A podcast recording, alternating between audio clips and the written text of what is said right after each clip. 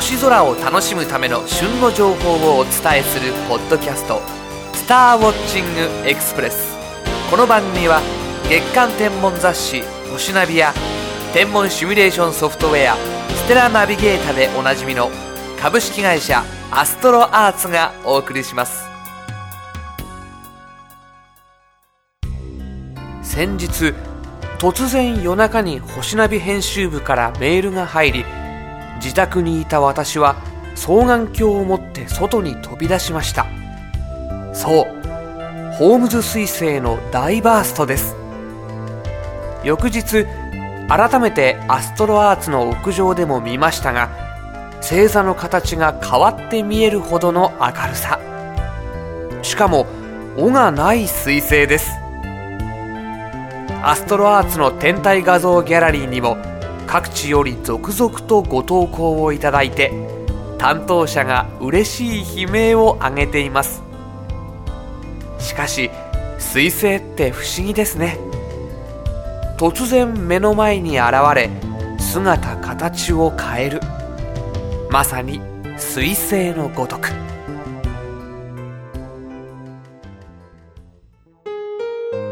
ホームズ彗星が24日夜から25日にかけて大バーストを起こし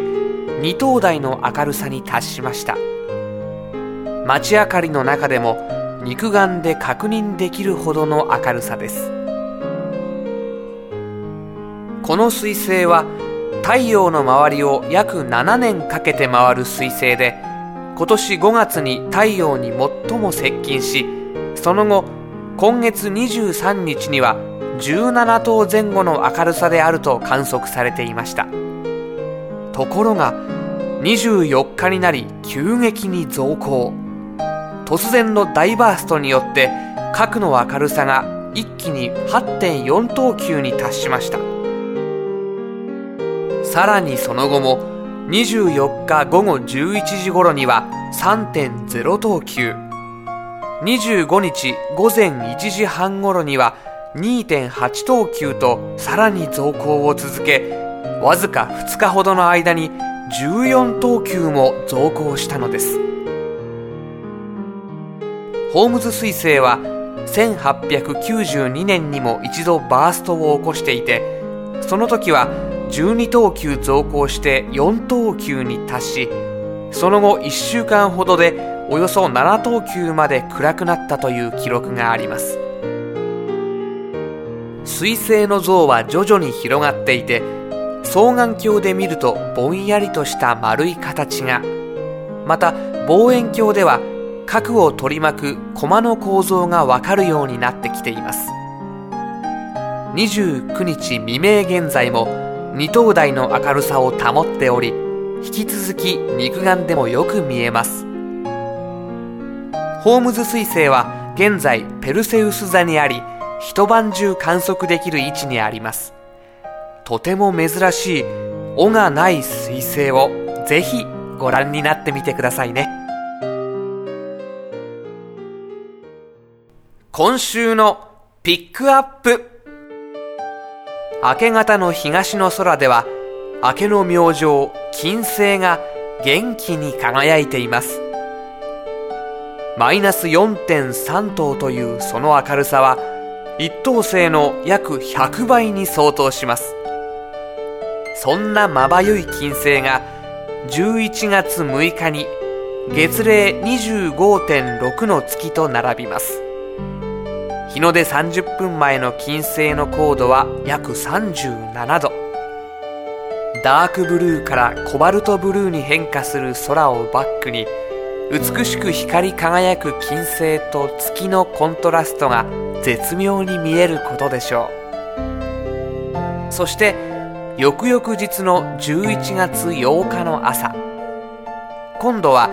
新月直前の糸のように細い月と彗星が並ぶ様子を見ることができます。日の出30分前の彗星と月の高度は約11度で彗星の高度としてはかなり高く今年の明け方に見える彗星としては最も条件がいいと言えるでしょう。秋の乾燥したクリアーな大気のおかげで朝焼けの中に消え入ることなくきっとしっかり見えることでしょう。月と水星の間隔は大接近というほどではありませんが5倍程度のオペラグラスで見ると月と水星そして月のすぐ左で光る乙女座のスピカも見えるはずです。早起きしてすがすがしい空気と一緒に月の織りなすランデブーを堪能してみてはいかがでしょうか。